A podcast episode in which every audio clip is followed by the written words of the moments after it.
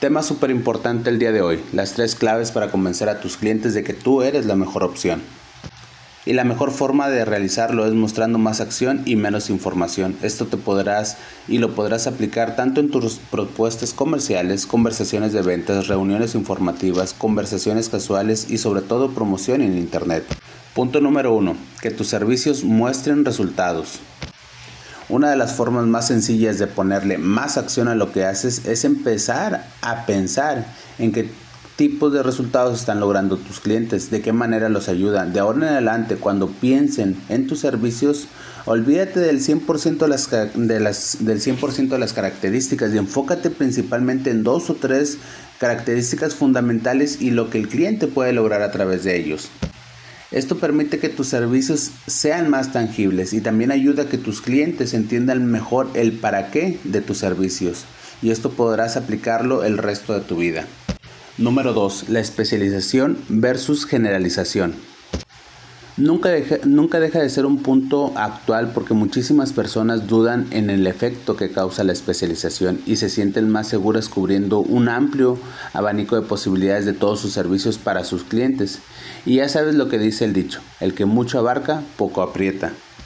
Si quieres ser más efectivo y no quieres quedarte solo en las palabras, si quieres demostrar experiencia y mostrar resultados, solo podrás lograrlo si te enfocas y te especializas.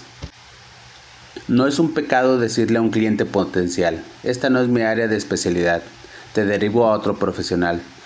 Todo lo contrario, te ves más profesional, responsable de la misma forma.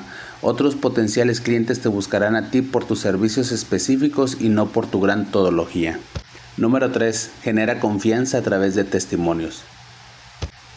No hay mejor manera de acción de tu negocio que compartir los testimonios de personas que han trabajado contigo y de los resultados que han tenido tus clientes a través de ti.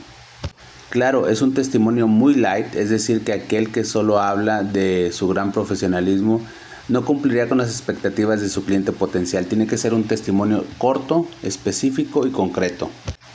Es mejor pedirle a tus clientes que hablen de lo que han logrado contigo, del antes y después, qué significó en sus vidas lo que han logrado contigo.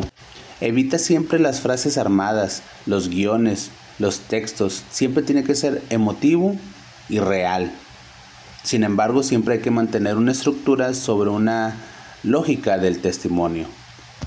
Me encantaría saber de ti, saber de qué forma te han ayudado estos audios. Recuerda que podemos, te vamos a dejar aquí nuestro número de WhatsApp para que tengas acceso a todo el material que estamos compartiendo constantemente.